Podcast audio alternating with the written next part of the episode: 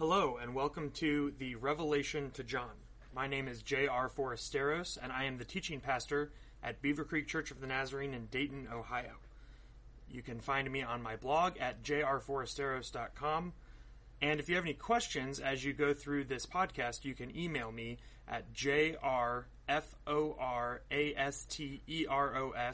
at gmail.com. That's jrforasteros at gmail.com. You can also subscribe to this podcast as well as to my sermon podcast by searching for me in iTunes or clicking the link on my blog.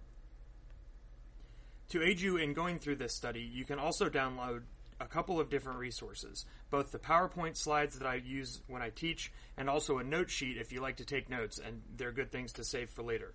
You can download both of those things at my blog uh, by searching for the Revelation study, and then uh, each note sheet and PowerPoint slide is downloadable from the link on the sermon series engine each week. Finally, a note on the format of this podcast. Uh, I am recording this as I am teaching a class, so you often will not be able to hear some of the comments and feedback that the class members make.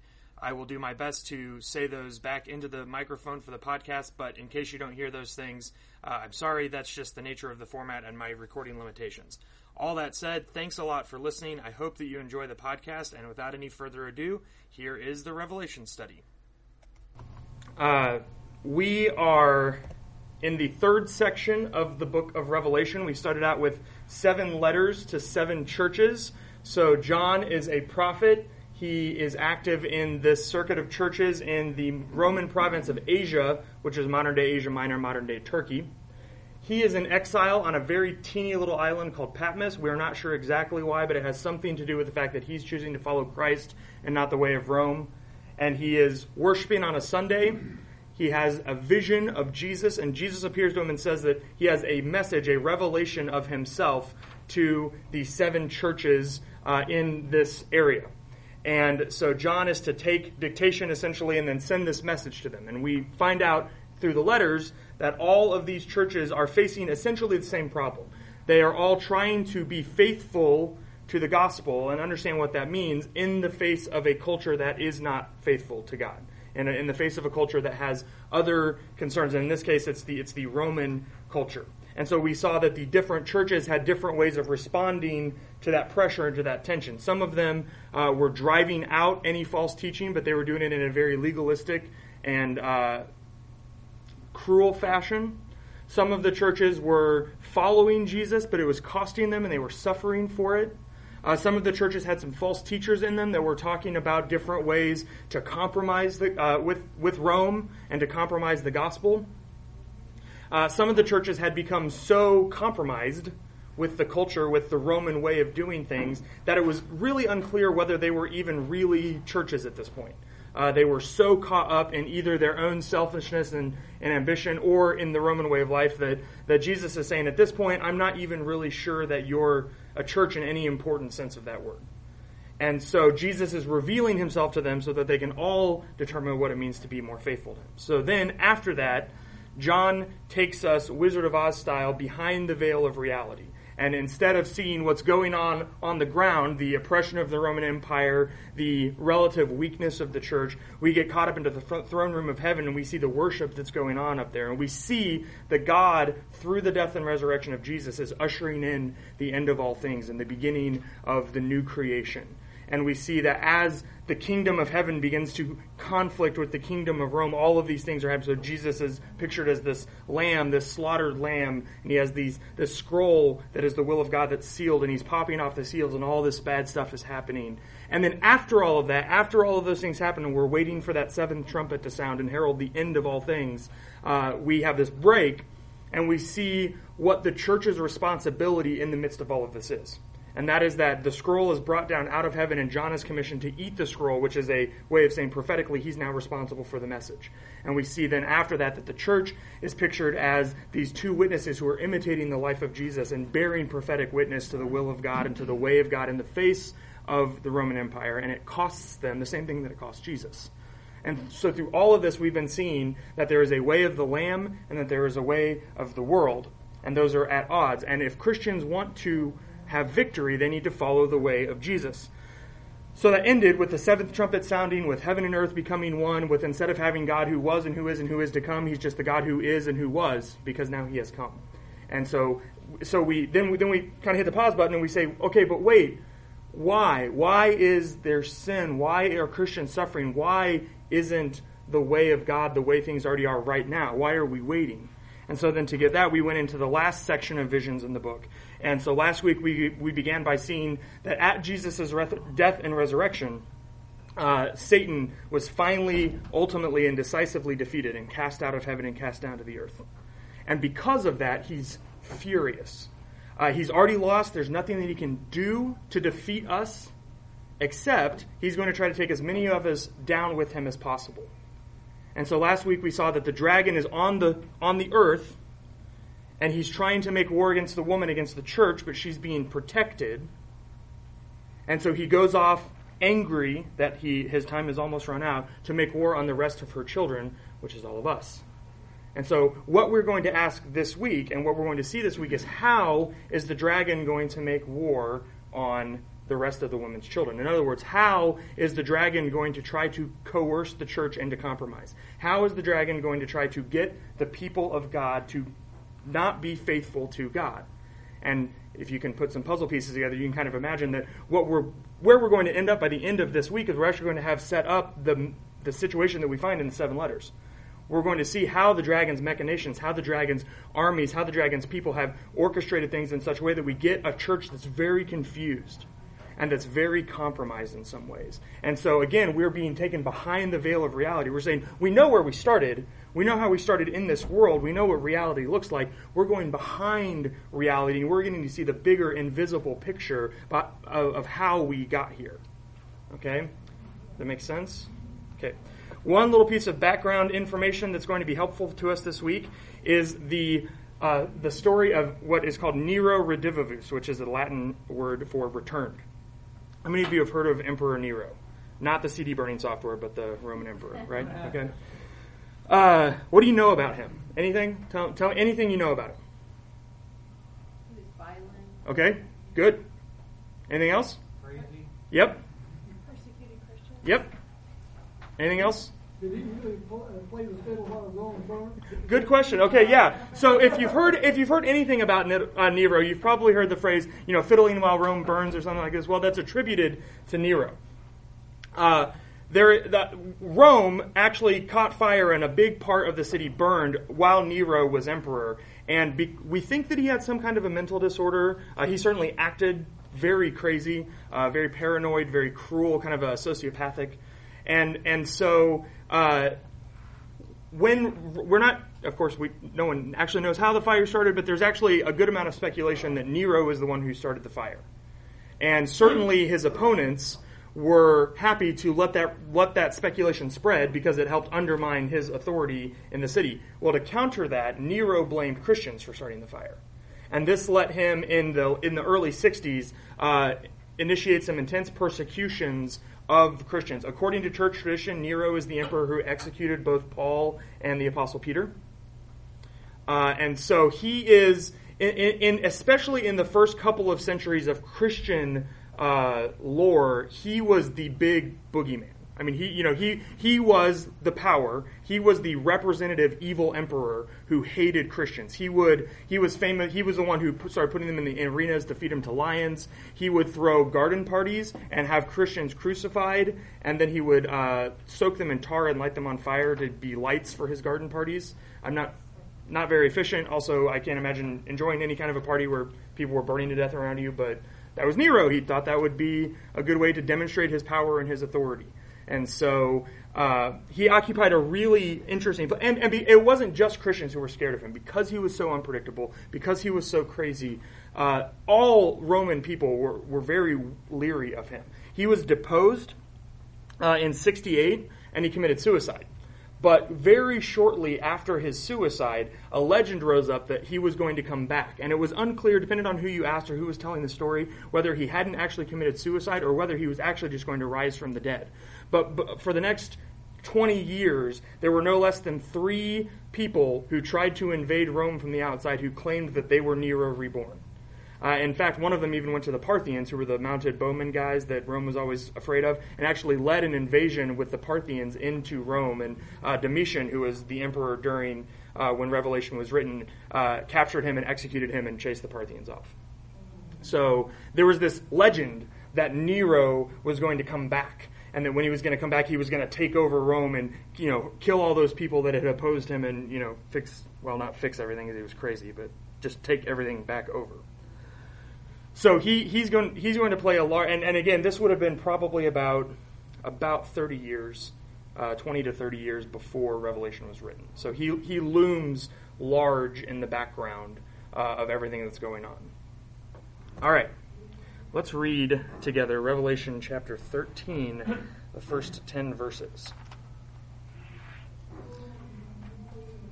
So uh, chapter chapter 12 ended with the, the dragon was angry with the woman and went off to make war on the rest of her children, those who kept the commandments of God and hold the testimony of Jesus. And so we're asking, how is this dragon going to wage war? Well, let's look. He recruits an army.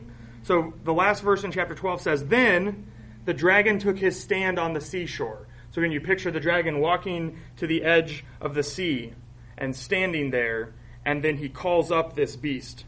And I saw a beast rising out of the sea having ten horns and seven heads, and on its horns were ten diadems, and on its heads were blasphemous names.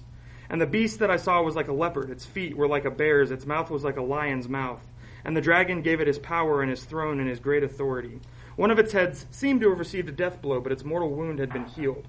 In amazement, the whole earth followed the beast. They worshipped the dragon, for he had given his authority to the beast. And they worshipped the beast, saying, Who is like the beast? And who can fight against it? The beast was given a mouth uttering haughty and blasphemous words, and it was allowed to exercise authority for 42 months, which again is that three and a half years that we've seen several times. It opened its mouth to utter blasphemies against God, blaspheming his name and his dwelling, that is, those who dwell in heaven. Also, it was allowed to make war on the saints and to conquer them. It was given authority over every tribe and people and language and nation, and all the inhabitants of the earth will worship it. Everyone whose name had not been written in the book of life of the Lamb that was slaughtered from the foundation of the world. Let anyone who has an ear listen. If you are being taken captive into captivity, you go. If you kill with the sword, with the sword you must be killed. Here is a call for the endurance and faith of the saints. Okay, so I found this lovely, seems to be a computer animated drawing of the beast. Uh, now, what's interesting, there, there, we're just gonna, I'm going to kind of try to walk through the description of the beast. So if you have your scriptures in front of you, you can kind of be looking through it. But what's interesting is that the dragon summons a beast that looks exactly like the dragon. It has the seven heads, it has the ten horns, it's wearing these crowns. So visually, they look the same, and that's meant to be a, a signifier that whoever this beast is, he is a pawn, he is a, uh, a soldier of the dragon. Uh, and it, the dragon gives the beast his power and his authority, presumably so that the beast can assist the dragon in its mission, which is what? What is the dragon's mission at this point?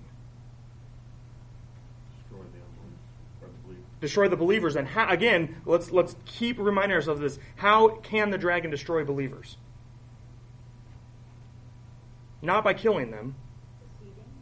Yeah, deceiving. it- I mean, what again? How? Like what? What? They What? turn their back on.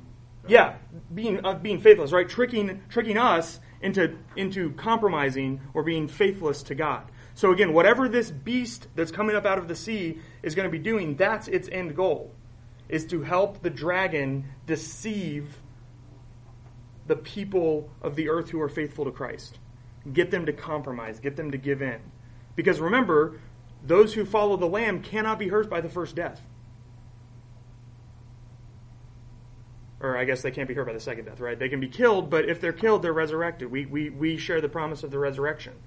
So death isn't actually a good weapon for the dragon to use against us. It's, it's not in the dragon's interest to kill us while we're faithful to God because then we'll be resurrected. What the dragon's mission is, and then what the beast's mission is, is to make us compromise and to, to keep us from being faithful. So let's look at, uh, let's, let's keep that in mind as we're reading through this.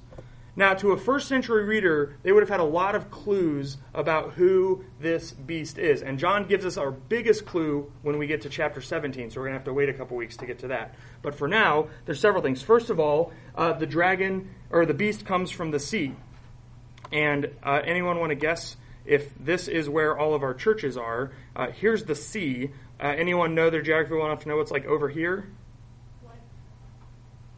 Like all the way over here, you know, here? Like Greece, Yeah, Greece, and then if you keep going, you get to Rome, right? So, so it's uh, so when the Roman government would send their envoys, they would they would come into Ephesus because it was the biggest port city. And they would come up right out of the sea. So there's already an interesting thing that this beast is coming out of the sea uh, that that that uh, makes us think of that. Second of all, if you've ever read the book of Daniel, you know that Daniel has this vision of four beasts. And it's clear that John is absolutely drawing from these beasts because Daniel's beasts are a leopard, a lion, a bear, and then this like ten horned monster with these big iron jaws. Okay? And uh, from early on, Jewish commentators, early Christian commentators, pretty much everyone through history has been able to identify Daniel's four beasts. Right? They were these four empires that opposed the people of God. So uh, they were the uh, the Babylonians who destroyed the temple and conquered uh, conquered the nation of Judah and took them off into exile. Then the Medes were the ones that conquered the Babylonians. Then the Persians conquered the Medes, and the Persians were actually the ones that let the uh, the Israelites go back and rebuild the temple and all of that. But they still ruled over them. And then the final beast, the big, super powerful beast that conquered everything, uh, was Alexander the Great.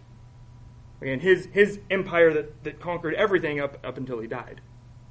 Okay, and so and again, there's all kind of stuff you can do to work through Daniel. But it's interesting that what uh, what John does is he instead of having these four different beasts that Daniel had, he smashes them all into this one big beast. Now, what would he be saying by doing that?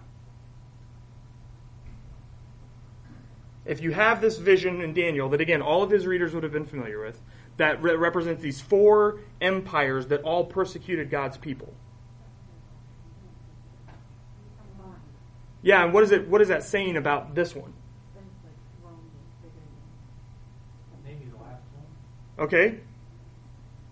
What else? And, and yeah, bigger what? I mean, Potentially is three times stronger than anyone before. yeah, yeah. I mean, that's what you're getting the sense. It's like it's scary. It is fearsome. It's way worse. I mean, it, it's worse than all the other ones combined, right? I mean, it's it's it's awful.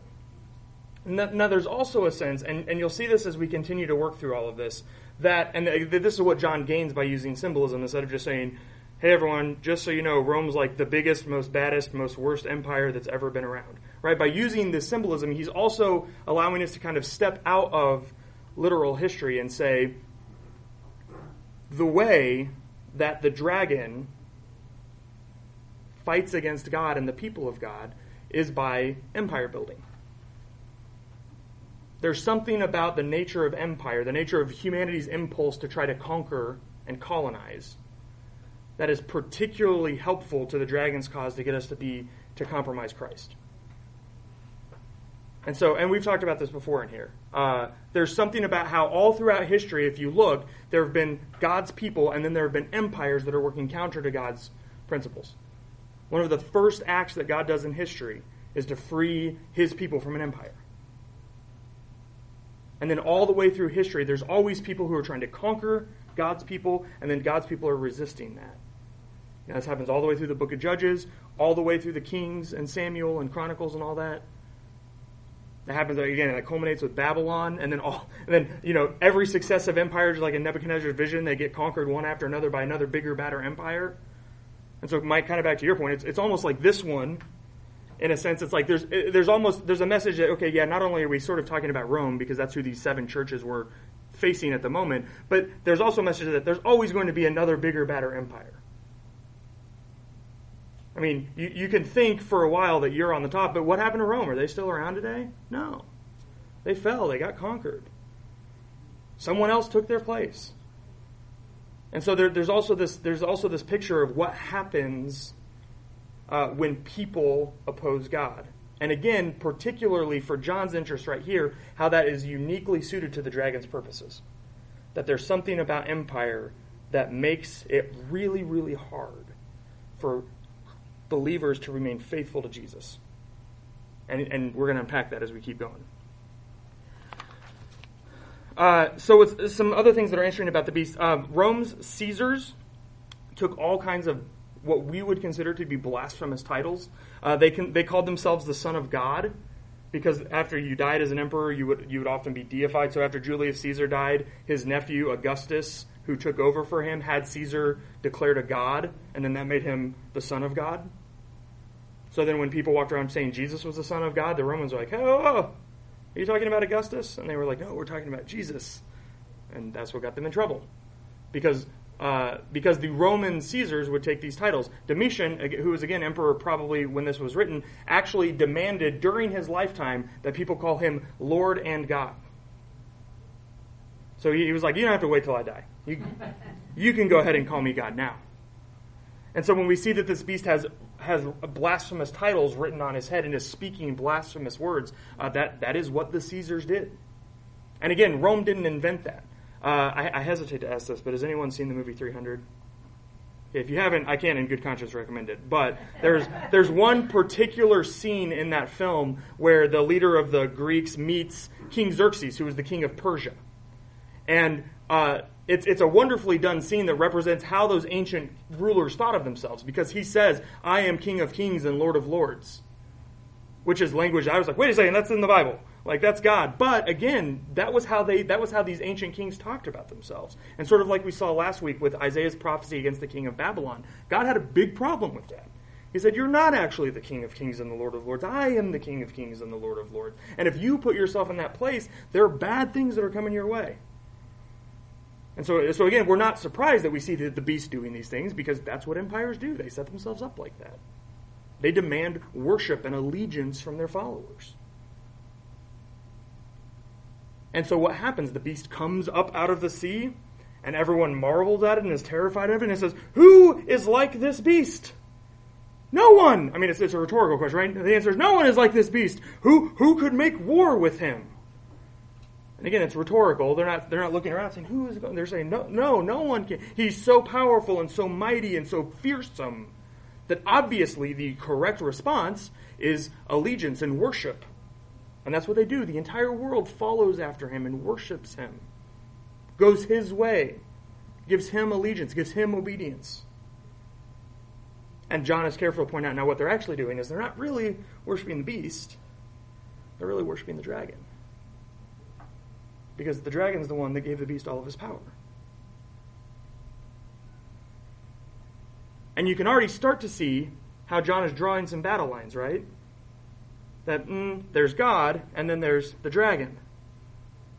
There's this beast, and there's the lamb. And he actually makes it really explicit uh, in this whole weird part about the little head. So he says, uh, he says in verse 3 One of its heads seemed to have received a death blow, but its mortal wound had been healed, and in amazement the whole earth followed the beast.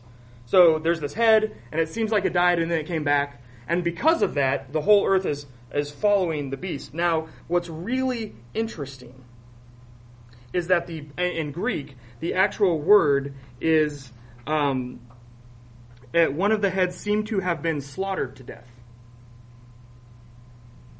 and then it recovered. And that's the exact same word that's used to describe the lamb in chapter 5. There was a lamb, behold, you know, he, says, Look over there, the lion of Judah come conquering. And then they look, and he, and he says, But I saw a lamb standing as though it had been slaughtered to death. So again, what the beast is actually doing here is mimicking Jesus, mimicking the lamb. And we have this nice little legend of Nero come back from the dead floating around that made people afraid, that made people anxious about Rome, that made people wary of Rome's power, that helped to solidify that.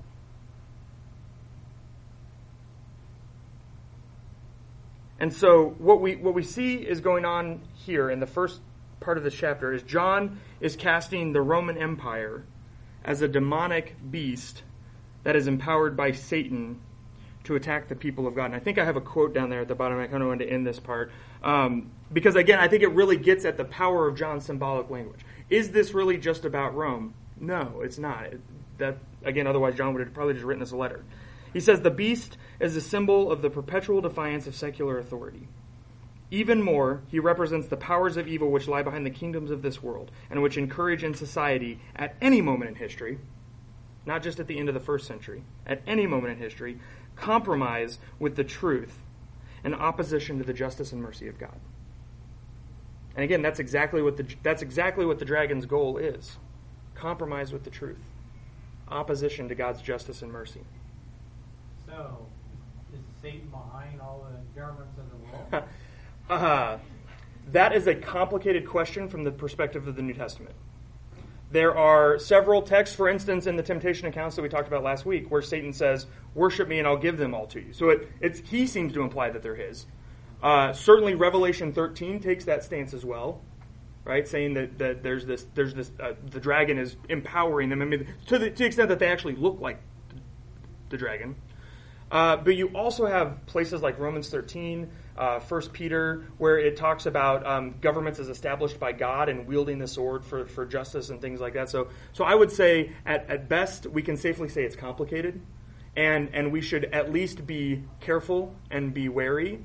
And, and again, for me, the, the, one of the best things to do is you look at how they act and how they talk. And if they're setting themselves up as emperors, as, as, men, as gods in and of themselves, uh, if they if they are opposed to the truth and opposed to the justice and mercy of God, we we don't even necessarily have to just say, well, obviously they're Satan possessed, but we can just say like that's not going to end well, and we better not be a part of it. I mean that that that is that is that we can certainly say either way. Um, so, yeah. How about that?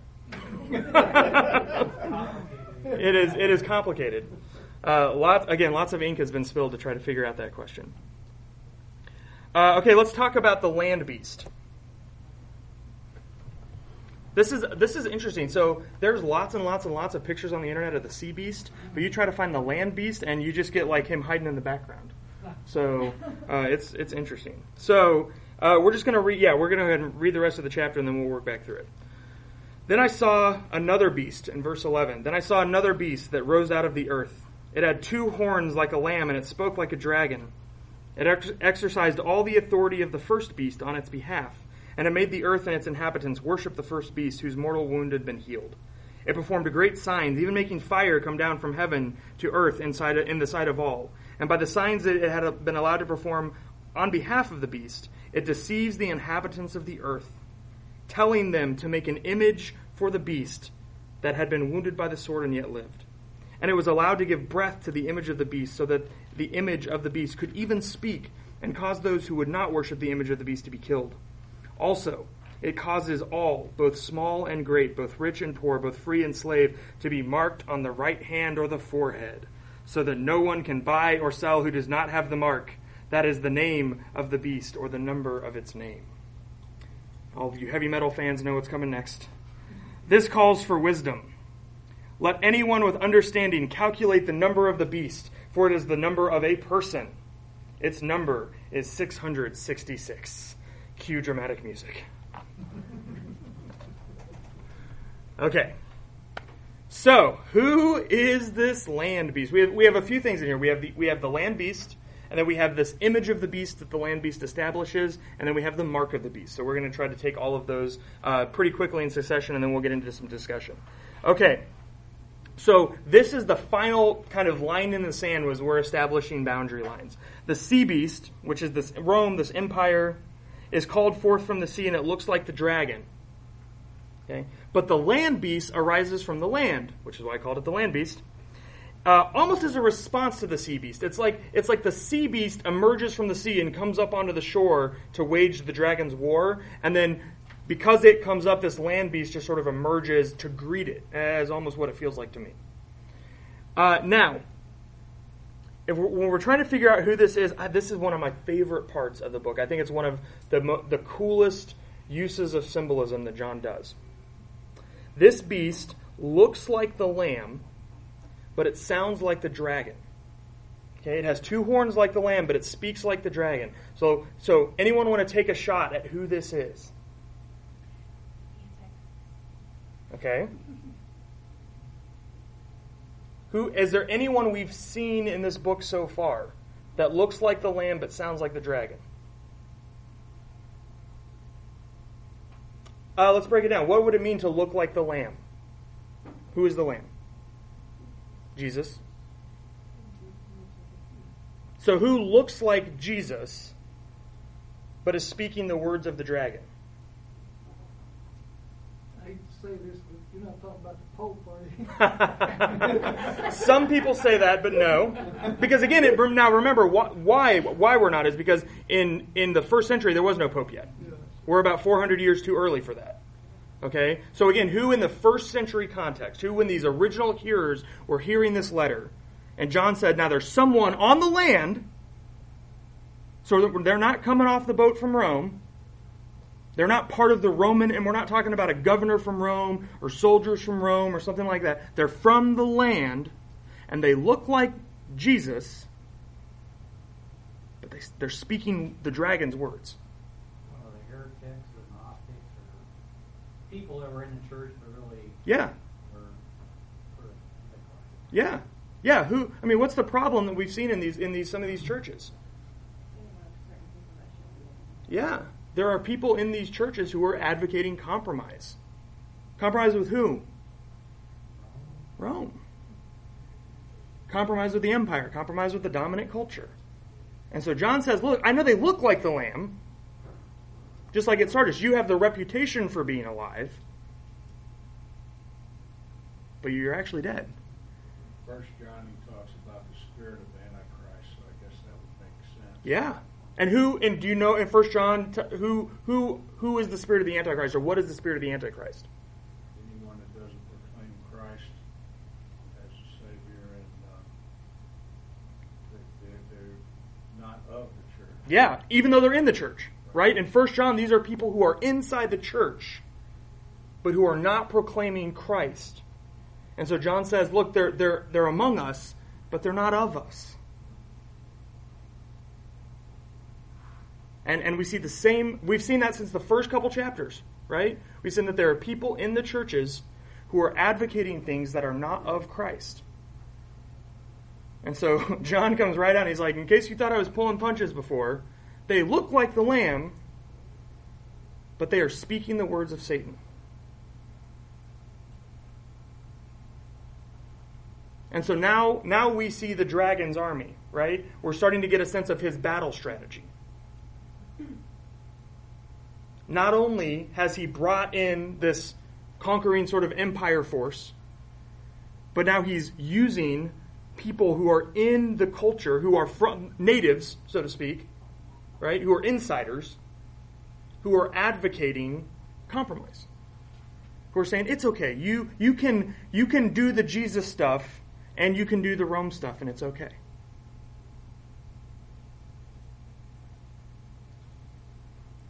So what do they do? How how how do they? And here we're going to go a little bit more abstract. We're going to talk a little bit more about just the nature of what happens in empires in general.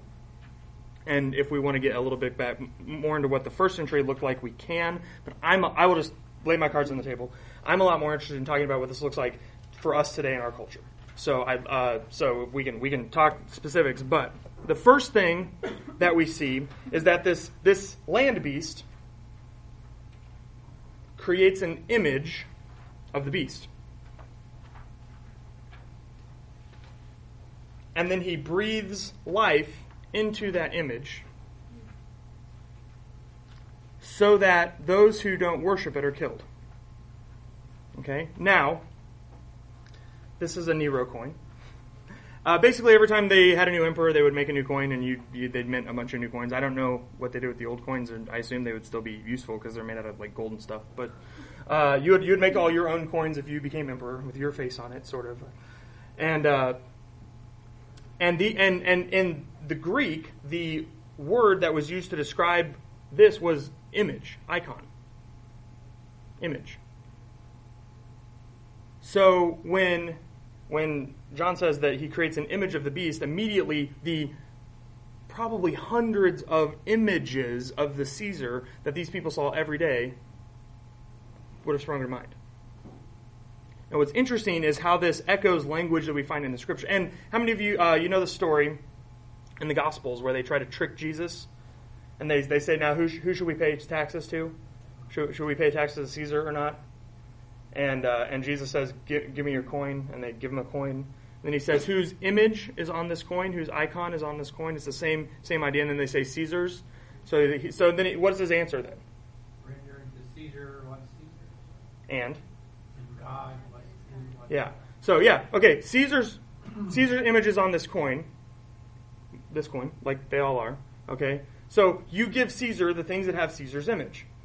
Now the unspoken second part of that, the unspoken second question is: if we're to give Caesar the things that have Caesar's image, then we're to give God what has God's image on it, and what has God's image on it?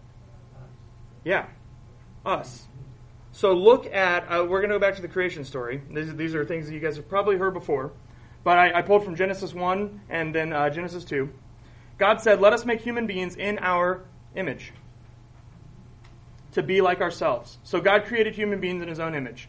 In the image of God, he created them, male and female, he created them. If you skip down to Genesis 2, something else interesting happens. The Lord God formed the man from the dust of the ground. He breathed the breath of life into the man's nostrils. And the man became a living person.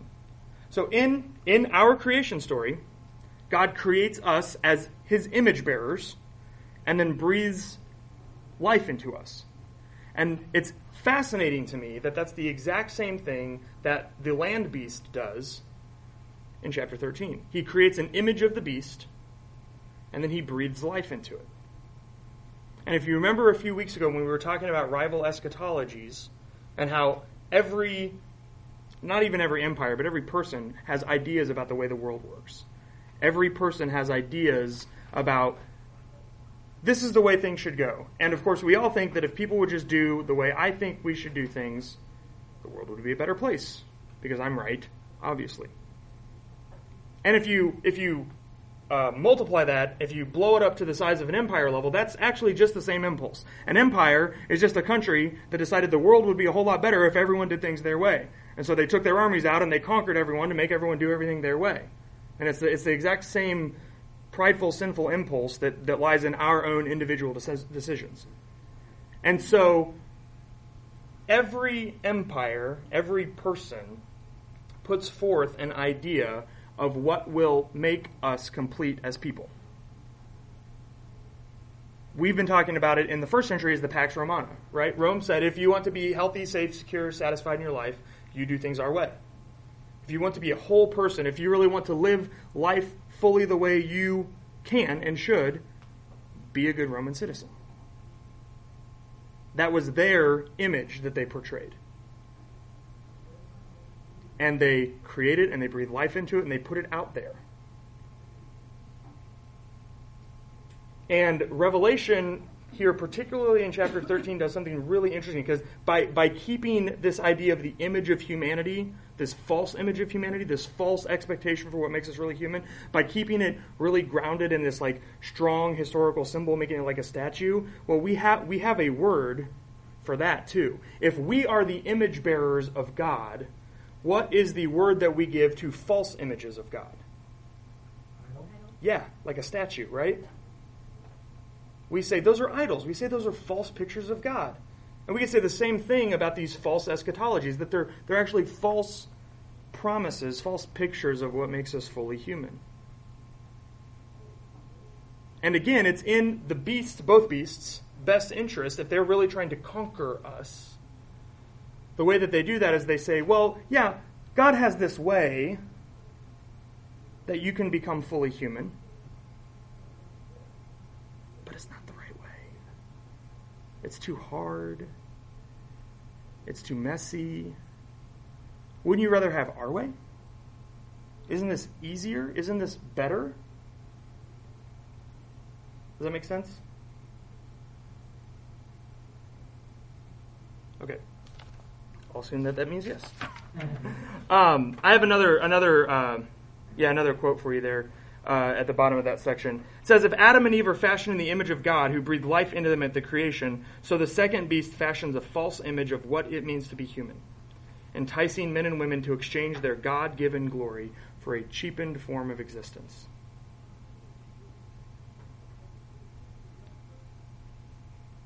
So empires always set up a false picture of humanity. Always. That's what they do. They say our way is really the best way.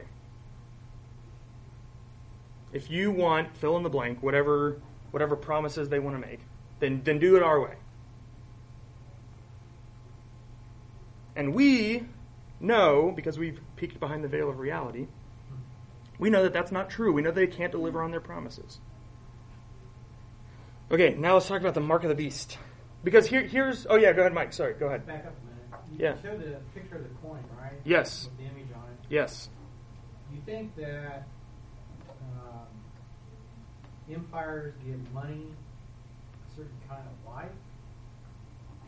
Or breathe life in it in some way? Yeah, talk about that a little bit. Uh, I don't know. It just seems that whatever the beast did here wasn't really real. I mean, the life wasn't life as we see God gave life to people. Mm-hmm. It might have been something Well, and, and what we've been seeing in some of the churches was that part of part of the ways that they had to compromise with the culture would be, for instance, if you were a business person in the ancient Roman Empire, you were a part of some kind of a guild, just like we have unions today.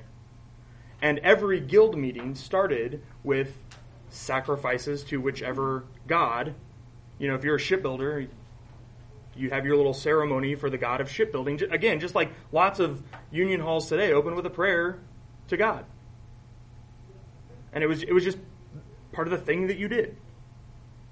So what happens if you become a follower of Jesus and you go to your your guild meeting and all of a sudden you go, "Oh yeah, guys, I'll just wait outside while you do that." Yeah, and, and, and- and let's say they didn't even get kicked out. Let's, let's say Mike and I are both shipbuilders, okay? And Abby wants to build a ship, and so Mike is a Christian, and he's not participating in the dedication ceremonies anymore. He's not participating in the guild prayers anymore, and all of that stuff. And so she comes to she comes to me, and she's like, "Hey, I'm looking for a shipbuilder. You know, I know Mike's a little bit cheaper, but what do you think?" And I'm like, "Well, I mean, do you really want a guy that's basically an atheist? I mean, he's not he's not going to pray your ship up right. He's not going to be. Do you really want to invite that kind of curse on your ship when you get it built? I mean, I guess you can take your chances with him. There's a reason he's cheaper, you know. You can imagine. I mean, you can just imagine that, right? How how because because he's not participating in the dominant culture anymore. How that's going to have all kinds of implications, but at least economic implications, right? So when you say, does money have a life that the empire? I would say absolutely it does. You know, we talk about the stock market today like it's a living thing, right? People monitor it. We have charts that measure its health. It can control people's moods. Grows and changes. Yeah, yeah. Okay, we're going to pick this all back up in the Mark of the Beast. So let's move on and talk about it a little bit.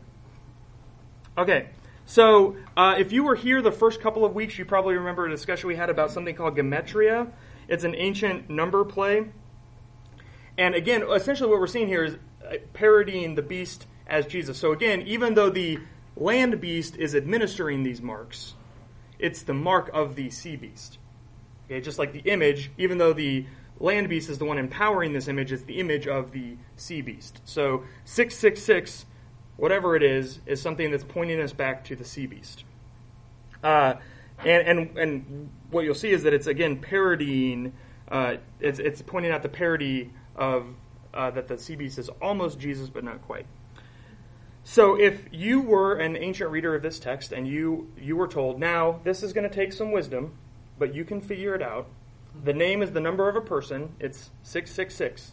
You would immediately start thinking of names of people whose numbers added up to 666 because this is what people did with their numbers. If, uh, again, if you were here uh, back at the beginning, you remember that in the excavation of Pompeii. One of the cool things about Pompeii is because it was covered. That's not cool that it was covered with ash so quickly, but a uh, an unfortunate. Uh, fortunate for us, unfortunate for the people. Side effect of that is everything was preserved almost perfectly, including graffiti. And we have almost no record of ancient graffiti because it's graffiti and it's by nature very temporary. And so when they excavated Pompeii, they found out that there's just graffiti all over everything in the ancient world. People love to draw pictures, they love to write and all of this stuff. And so what people would do with ancient numbers is, uh, like I'm sure many of us have done this. Say you you create an alphabet code, right? A equals one, B equals two, C equals three, and then you write little codes to each other and stuff. Well, ancient people loved to do that, and they played with numbers all the time and letters and all of that. And so every person's name had a number of their name, and you would just add up the number of your name and you'd figure it out.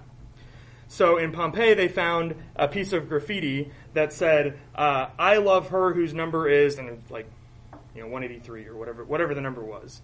And you can imagine that when when all of the uh, the women of the town walked past that, they'd all start, you know, giggling and trying to figure out who, you know, whose number is that up to 183, and you know, and they just did this all the time. It was as you find in ancient documents all over the place.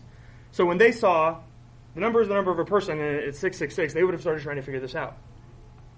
Now, what's fun about the number 666 is apparently, if you're creative enough, you can actually make almost anyone in the world's name add up to 666. So I'm pretty sure every U.S. president since we started having them has been identified somehow as 666.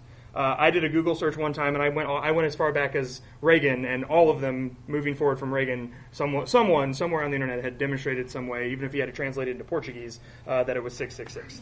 Okay, um, Bill Gates, I've seen every pope, same kind of thing. In fact, uh, during the Protestant Reformation, both Martin Luther and the reigning pope had identified each other as the Antichrist and demonstrated how each other's names were 666. So uh, there, there's a sense in which uh, there's a sense in which trying to figure it out and doing all the head scratching uh, it can get to a point where it's just not helpful anymore.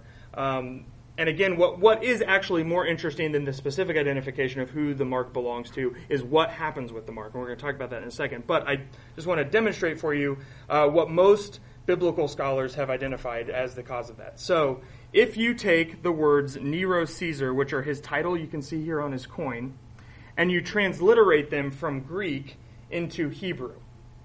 Okay, so uh, you just make take the Hebrew letter N, the Hebrew letter E, the you know you just transliterate it into Hebrew, and then you add up those numbers. It adds up to six six six. So that's that's a it's complicated enough for John to say now that you're going to have to scratch your head about this a little bit, but it's also simple enough that probably someone in John's congregation would have cracked it without a whole lot of trouble. Okay, like that that's not actually a very hard gematria code. Uh, so, so most scholars, and again, there, there, there's not no such thing as consensus because you can find out how someone identified Bill Gates and Steve Jobs both as 666. So, uh, but most biblical scholars agree that it probably, again, is a reference back to Nero and knowing what we know about Nero and how he figured into the early Christian uh, imagination, it, it makes a lot of sense to say that this big bad empire is being led by the big bad boogeyman of all boogeymen you know there's there's some benefit in saying that the person who is at the head of this evil monster is the the evilest person of all time. Sort of like today if you want to if you're in politics and you want to argue that someone is no good you see how quickly you can compare them to Hitler. Right? I mean we've all seen this right? So and so believes this and that leads to that and that leads to that and I mean that's Hitler. Right? Now the, the rhetorical benefit of that is everyone thinks Hitler's a really bad guy and so, if you can identify the person that is your opponent with Hitler, then rhetorically you've alienated your audience from that person, right? What was Caesar dead? at the time? Nero, yeah, Nero would have been dead and gone. Just like again, just like today, Hitler's dead and gone, right? But his name is still very useful uh, if you are careful with it. So, and again, and Nero would have occupied roughly the same kind of space. I mean, really, really bad guy, sort of almost took over the world. Definitely a few tools short of a full toolbox or whatever the saying is.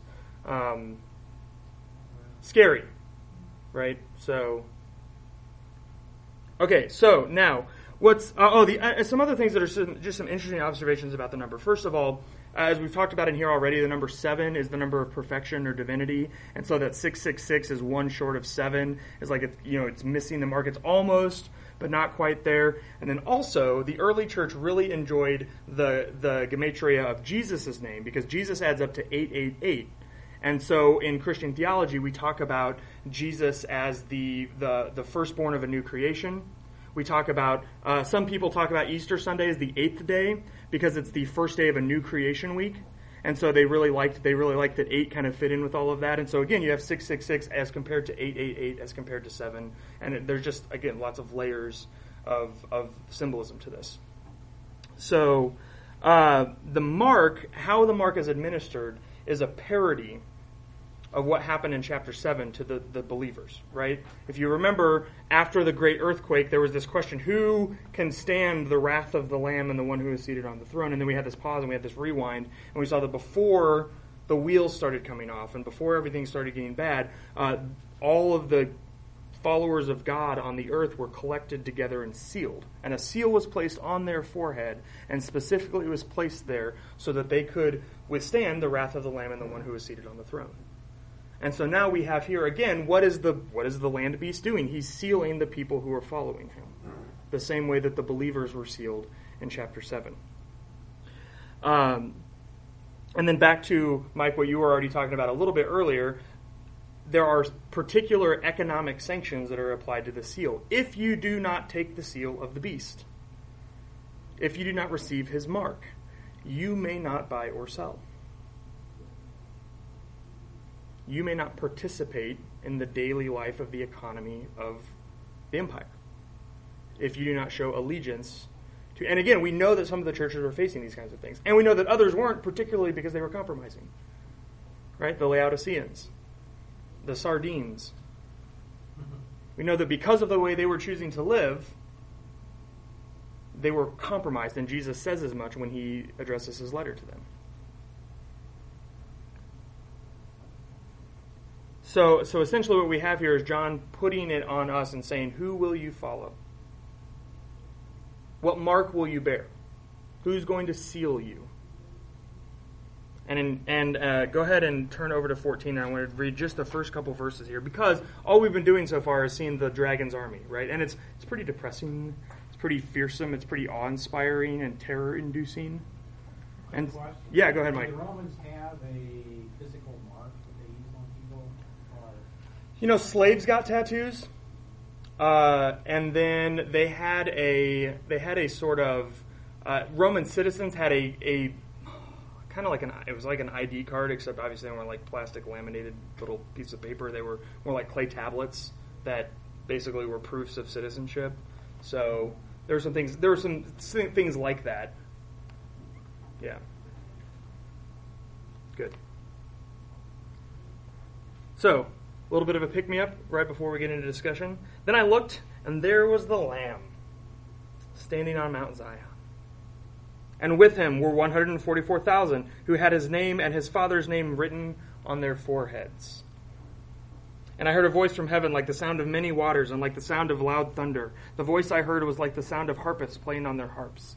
And they sang a new song before the throne and before the four living creatures and before the elders. No one could learn the song except for the 144,000 who have been redeemed from the earth. It is these who have not been who have not defiled themselves with women, for they are virgins. They follow the Lamb wherever he goes. They have been redeemed from humankind as first fruits for God and for the Lamb. And in their mouths no lie was found. They are blameless. So now we see the Lamb's army, right? We've seen the dragon's army. Now we see the Lamb's army. And the Lamb's army is comprised of that 144,000, the sealed believers who are the people of earth who have been faithful to God. And we know they've been faithful because the text presents them as virgins, which means they haven't been committing spiritual adultery, spiritual fornication. We know that no lie has been found in their mouth. They're blameless. They're, they have integrity. They're not, they're not being pushed back and forth by the winds of compromise. And so, where we're, where we're stopping in the text today, we have the battle lines drawn. We have the 144,000 who have been sealed by God, and then we have all of the peoples of the world who have been sealed by the dragon. And the question becomes whose side are you on? And do you know what's at stake in this? Are you deceived? Are you compromised? Are you being faithless? Or are you holding true to the Word of God? Are you holding true to the testimony of the Lamb? And we're going to spend the rest of our time together unpacking what all of that means. But I promised that I would leave some space for questions and for a discussion of this approach to this chapter, so let's do that first. I think the 144,000 is the real number, or is it like 12 times 12 times 1,000 or something? 12 times 12 times 10 times 10 times 10, which would be the whole people of God all over the world. It's not a real number. Right. I I think it. I, think it's meant to be. Uh, it's meant to be a huge number. I think it's meant. It's meant to. It's meant to help us try to get a, a handle on all of the people who followed God in the whole world. Which today, since there are something like two and a half billion Christians, we're like uh, undershot a little bit. But back then, when Christianity was still relatively new, you know, 60 years old or so, and there probably way less than 144,000 Christians. So, yeah, I think I think it's supposed to be symbolic though the Jehovah's Witnesses disagree. So is it supposed to be a big number or a small number? It's supposed to be a big number. Yeah. I mean, the, the, the ancient readers have heard it as a big number. Again, imagine that you're meeting in a house church with maybe 10 other people. And you're, you know, you're facing persecution and all of this stuff, and you're 144,000, you look around at your nine friends, and you're like, that's pretty good. so, We know it's a great number because somewhere it says in the Bible about this thousands of thousands. yeah, that's actually right after in chapter 7. Oh, Yeah. Yeah, yeah, no, you're right, but you're right. Yeah, yeah. Mir- uh, the, the, We it's a huge yes. Yeah, a, a countless multitude. Yeah. thousands and thousands and tens of thousands of tens of thousands. So, Take heart. yeah. We're not going to be left out.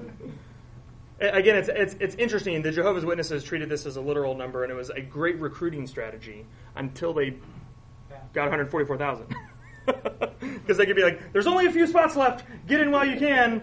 And then everyone got in, and they were like, "Okay, so actually, those are just the ones who are going to go to heaven, and then everyone else still gets to live on a restored earthly paradise that's perfect." So, be careful. other other comments, other questions, other thoughts about this? I mean, I, you know, I, there's all kinds of discussion about the mark of the beast, about the the beast from the sea, the antichrist, all of that kind of stuff. Is this where the Catholics get the idea that priests should be uh, celibate? Uh, okay, so no, I don't think so. Um, I actually had a conversation with a good friend of mine who's a priest about that, and I've, I've said, you know, Peter had a mother-in-law, like that's in the Gospels. So obviously, your first pope was married, like, and and he said, oh, it's not a scriptural thing. That is why priests are celibate. It's just church tradition, and they keep it out of respect for the tradition, and they don't try to justify it with scripture. At least the ones that I have met don't, and they're uh, relatively unapologetic about that. Like, yeah. So, but they could if they wanted to. Other thoughts, questions, comments? You guys just want to get into application, I can see. Okay, great. Well, let's do that then.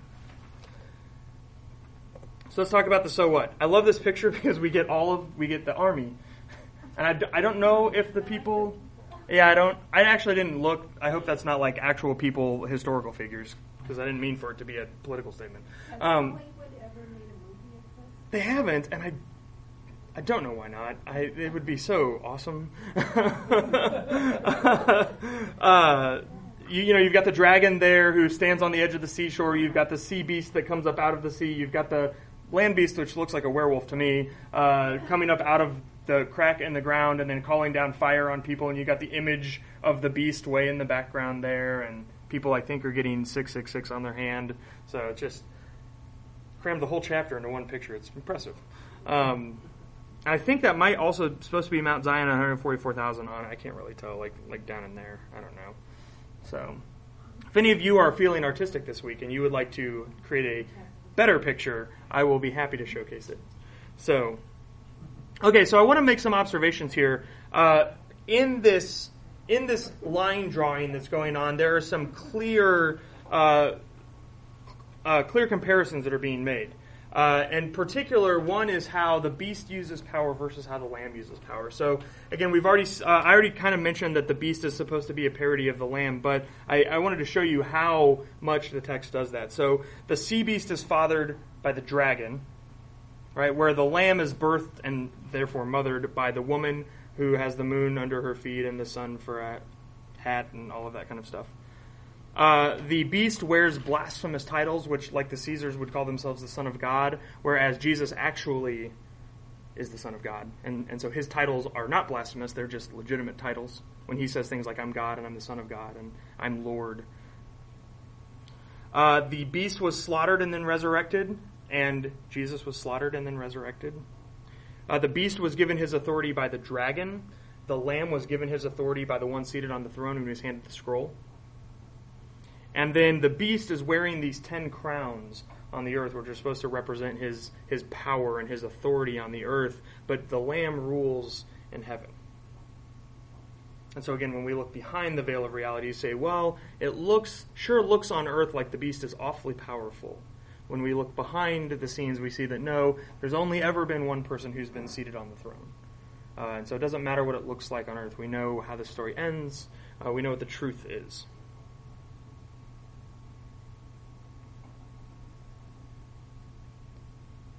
So the the sea beast was slaughtered and resurrected. Is that a comment on being like the lamb, or on being like what they thought might happen with Nero?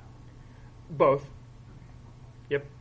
And again, it's the so so John is able to use that Nero myth to talk about how empires try to mimic God. Empires try to usurp the place of God, and so here you know here's a great example of what what granted Christ his authority was his death and resurrection. You know, it's at that point that all the nations are put under his feet, and and, and the earth is made a footstool to him, and all of these kinds of things. And so we shouldn't be overly surprised that we see peop- we see empires in the world who are trying to follow these same kinds of pattern. Because it was after the beast was wounded and then resurrected that the world marveled and followed him. Like oh even death can't keep him down. Wow you know. And and John's like yeah we did it first Well, we the assume that the Yeah. beast resurrection was a deception. I mean, Yes, uh, well, yeah, and yes, absolutely. So, another interesting comment that John makes uh, at the, in thirteen eight is he says that Jesus is the Lamb that was slaughtered from the foundation of the world. And so it's interesting that the moment that God created, the moment that God founded the world, the moment that God created beings who had free will, that could and would pursue their own way, that would build empires, whether that was just in my own house or whether I try to take over the world, whatever the size of my empire. As soon as God did that, then God committed to the cross. That the lamb, the lamb was slaughtered from the foundations of the world because God is not the kind of a God who is content to allow creation to perish. God is not the kind of God who will create something and then give us over to our own destruction. He will rescue and redeem us. And so God's empire is established on this world. God's kingdom is established in this world, not by coercion, not by fear, not the way that the dragon and the beast are obtaining worship. God's is established, Jesus is enthroned by dying. And that's what we've been seeing all the way through this book. When we talk about what is the power of the Lamb, how does Jesus conquer? Well, it's by dying. And how are Christians faithful to Jesus? Not by fighting back, because the, the war against the dragon's already been won. There's no battles left to fight. All we do is stay faithful.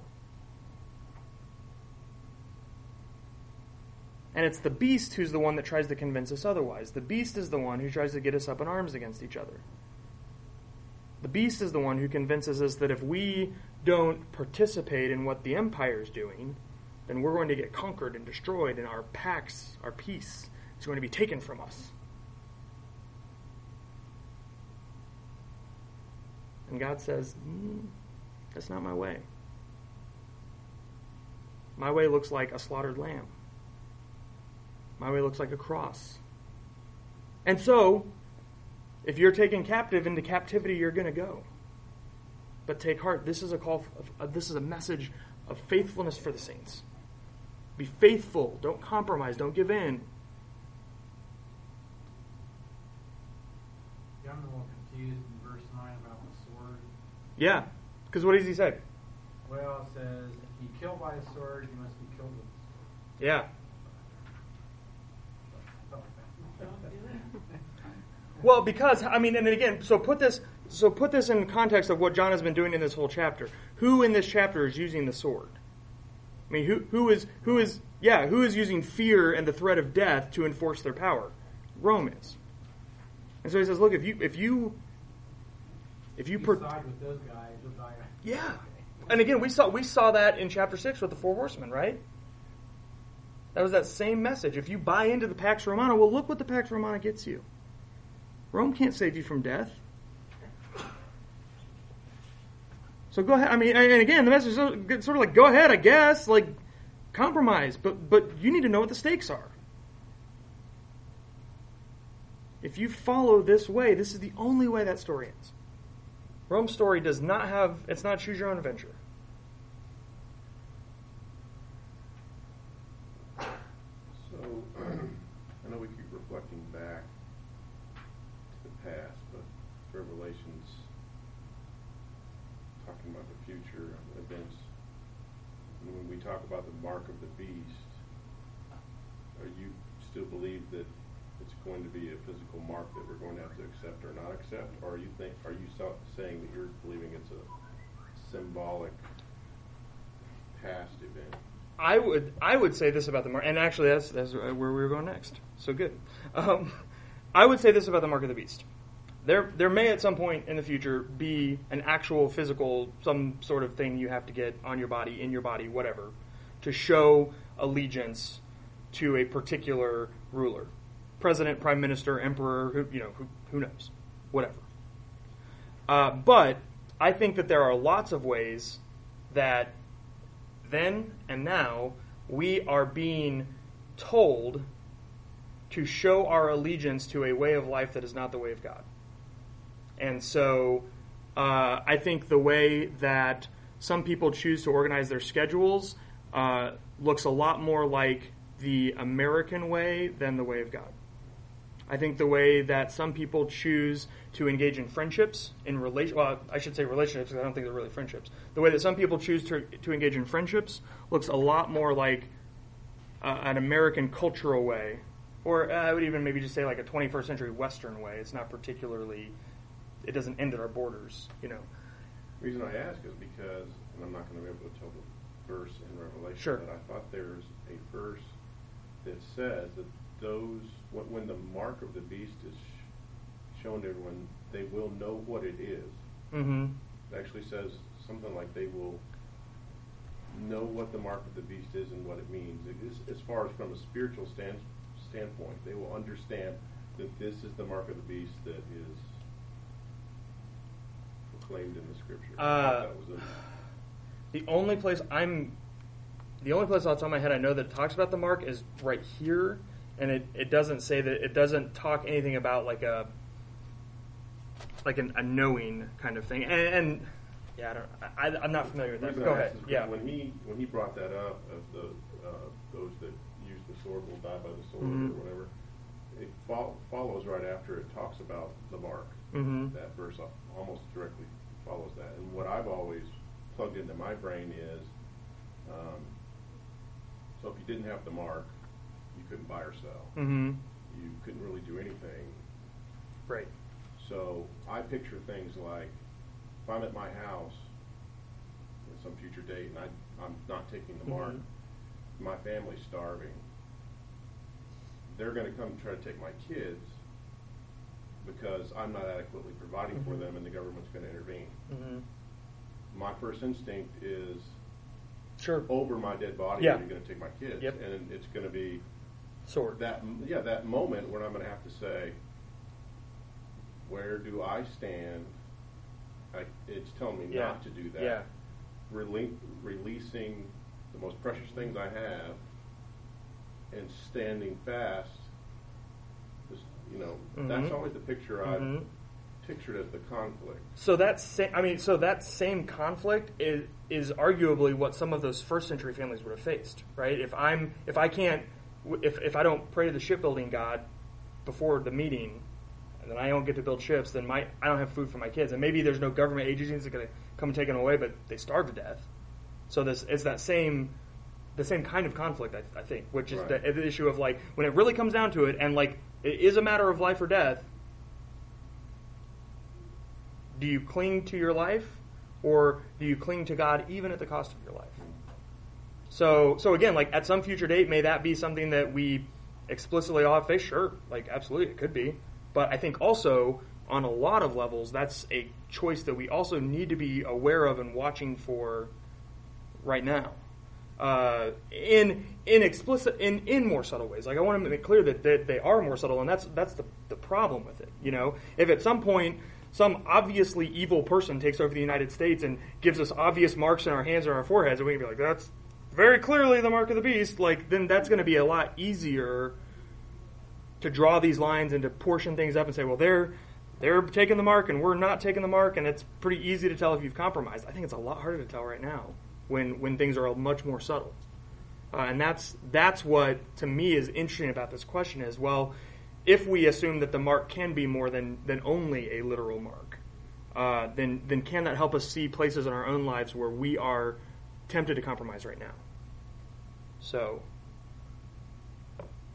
Well, you were drawing parallels before between the, the beast, the sea beast, I guess, and land power.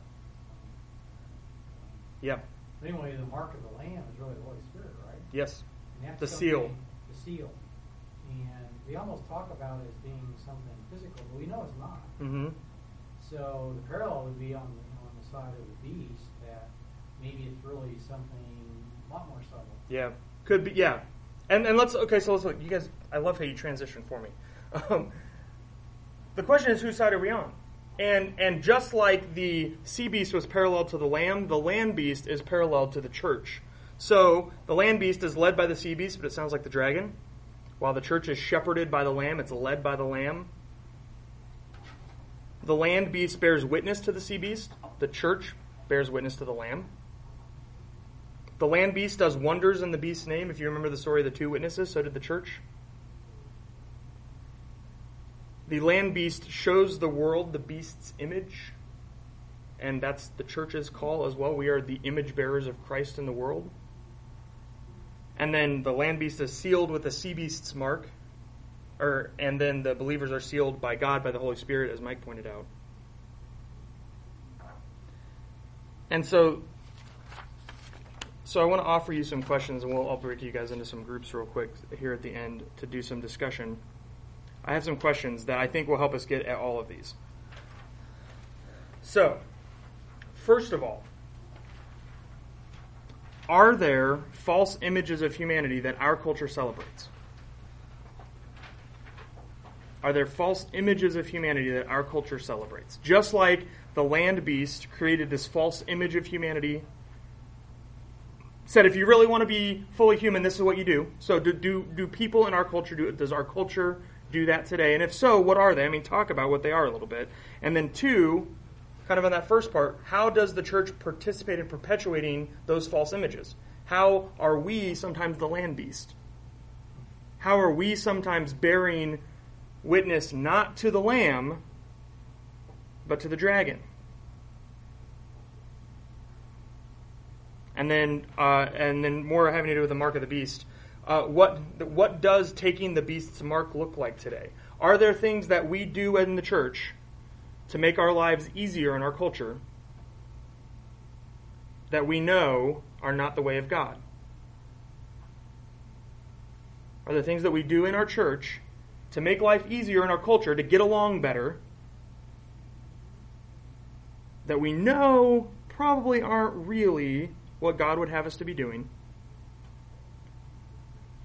And then focus on those three. The last one I was going to say, I was go, I, I didn't point out when we were going through the mark of the beast, but it's interesting that their people are even reduced to commodities.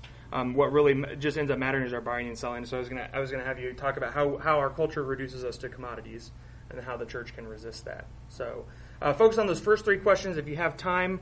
Uh, which would impress me. Uh, then talk about that fourth question. Uh, but go ahead and I'll just give you guys probably about uh, about ten minutes to do that, and then we'll come back together. So break into some little groups around you, groups of three or four, and uh, we'll come back together in a few minutes.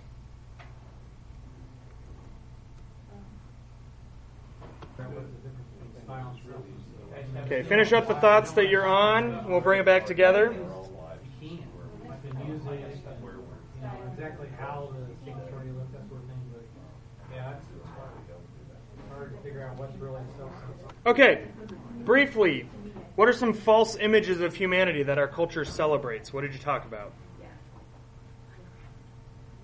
We talk about titles and Okay, power and money and things, you know, like a football star or president. okay. Yeah, good. So if you want to be uh, a full human, then it's climbing the ladder, it's getting to the top, getting the power, getting the prestige, getting the fame. You know, Mhm. being the richest guy. Or Good. Yeah. Those type of things. One who dies with most toys wins, that kind of stuff, right? Good. Okay. Okay, good, good. What else?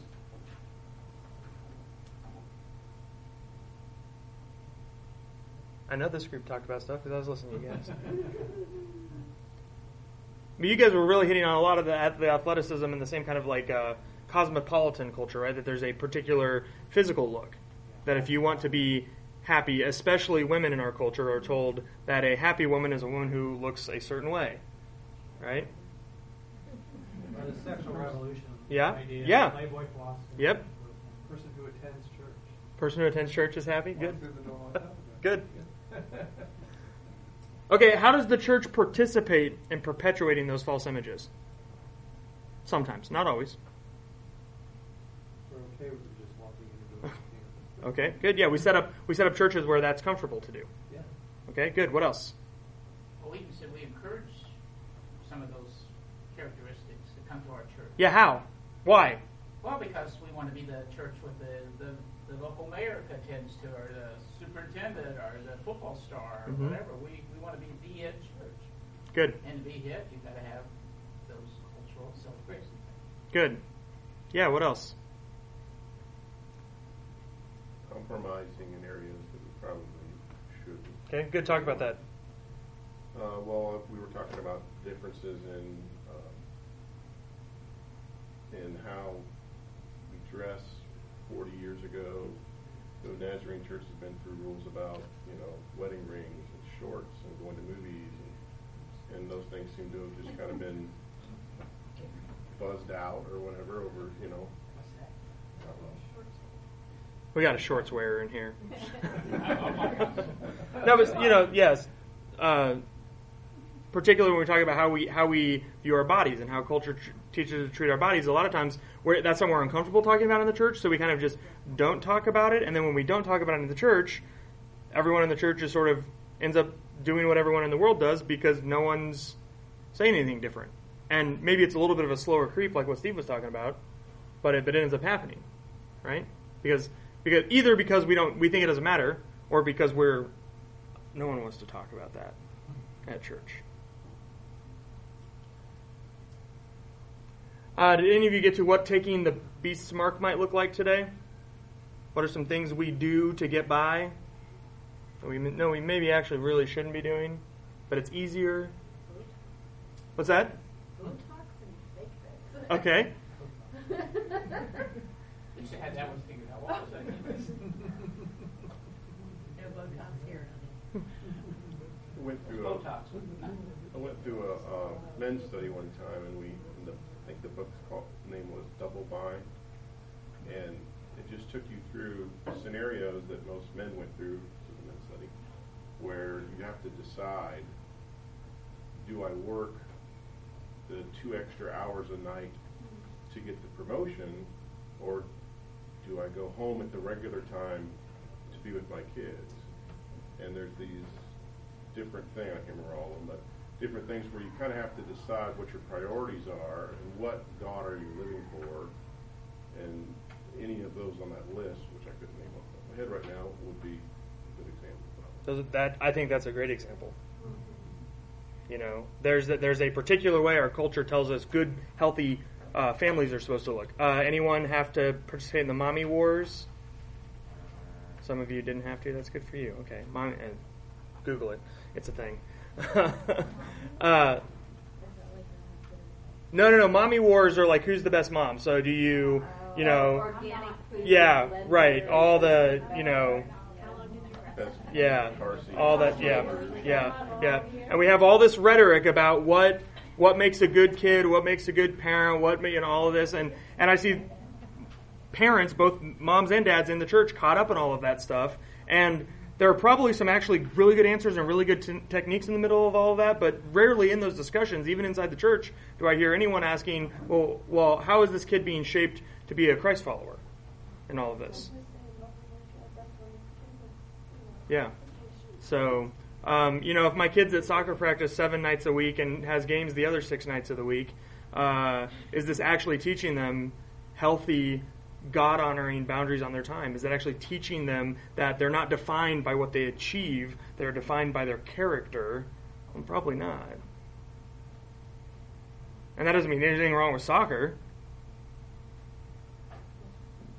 Just means that our culture has some really unhealthy ideas about sports, which is probably not news to anyone in here if you've ever turned on a game on the television. I think it's a lot worse than it was 20 years ago. Sure. I, mean, I don't know. It's uh, yeah, I've seen or I've read some really good articles on sports and how kids are doing it day day in and day out, day and night. It's ridiculous. Mhm. Absolutely Yeah. Well, they've taken all kinds of drugs now to make themselves capable of playing those games better so they can be the stars. And so that's drawing what? farm farm. That's drawing Yeah. your, you're drawing your kids away from Christian principles. Yes. Well, not, not just that though, I, I mean, I've talked to dads that they have a 12, 13, 14 year old boy that they have on, you know, whey protein, not illegal drug or anything. But But they're pumping this kid with whey protein and working him out so that he'll be that bigger of a football player when he gets to high school. I mean, they're, and maybe there's nothing wrong with that, but are we even asking if that's something that God would have for our child? And prop, I mean, my initial reaction is like, "Ugh," but you know, if someone says, you know, here, here's all my scriptural justification for whey protein, I'd be at least willing to listen. But I've yet to hear anyone uh, take that approach. I've yet to hear anyone say, well, no, actually, this, re- this regiment that we have them in is actually an essential part of their spiritual formation. You know, we don't. We just say, well, if they, if you want them to be the best, best being how the way our culture is defining the best, not the way God is defining the best. Isn't there one place in the Bible where it says something about a whole lot of physical exercise does you very little good, or something very similar to that? That sounds like a proverb. No, Yeah. I think Paul said that. in one of uh, Oh, okay. He said exercise is fine, but spiritual exercise even better. Is Okay. Like that. You so, Good.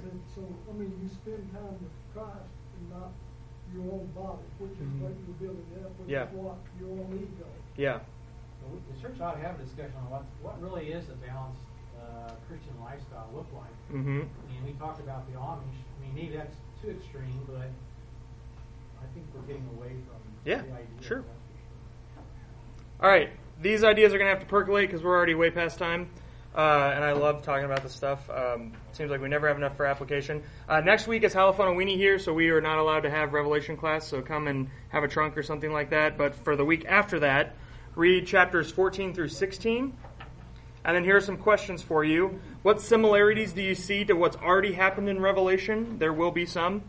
And so then, in light of what's happened so far in this vision, in chapter 12 and moving forward, where does this fit in? Where, where are we getting to in the in the plot of this story so far? What's confusing? What's clear? Just as always, focus on the things that are clear. Uh, have fun with the things that are confusing, but don't get too bent out of shape about them. And then bonus question. This is again one of my like highlight fun parts. What do the two harvests in chapter 14 represent? So that's something you can uh, kind of puzzle out over the next couple of weeks. Uh, let's pray together, and then we can be dismissed. God, as always, we're grateful to gather and study your scriptures, and we ask that as we leave tonight, uh, you would give us eyes that would see uh, the the marks of the beast in our culture. These ways that we are tempted to just get along because our culture says it's better or because it makes it easier for us to live in this culture, but ways that are not ultimately honoring to you. Uh, we believe that your way is the way that makes us most fully human, and we want to be faithful image bearers of you in our culture. Uh, we don't want people to look at us and see good uh, cultural people. We want them to look at us and see you. And we want to faithfully represent you and be your witnesses and bear witness to you, not to the ways of our world. So we ask as we go from here, you would you would keep these things heavy on our hearts and in the forefront of our minds, and that uh, they would be things that we meditate on as we go throughout our week, and that when we come back together in a couple of weeks, that we would be ready to discuss these things, and that we, we would be uh, even more assured of how we are to be transformed uh, into the image of your Son. And we pray all of these things in His name. Thanks, everyone. I will see you guys. Well, see you around Sunday, probably, if not before. We are one week behind.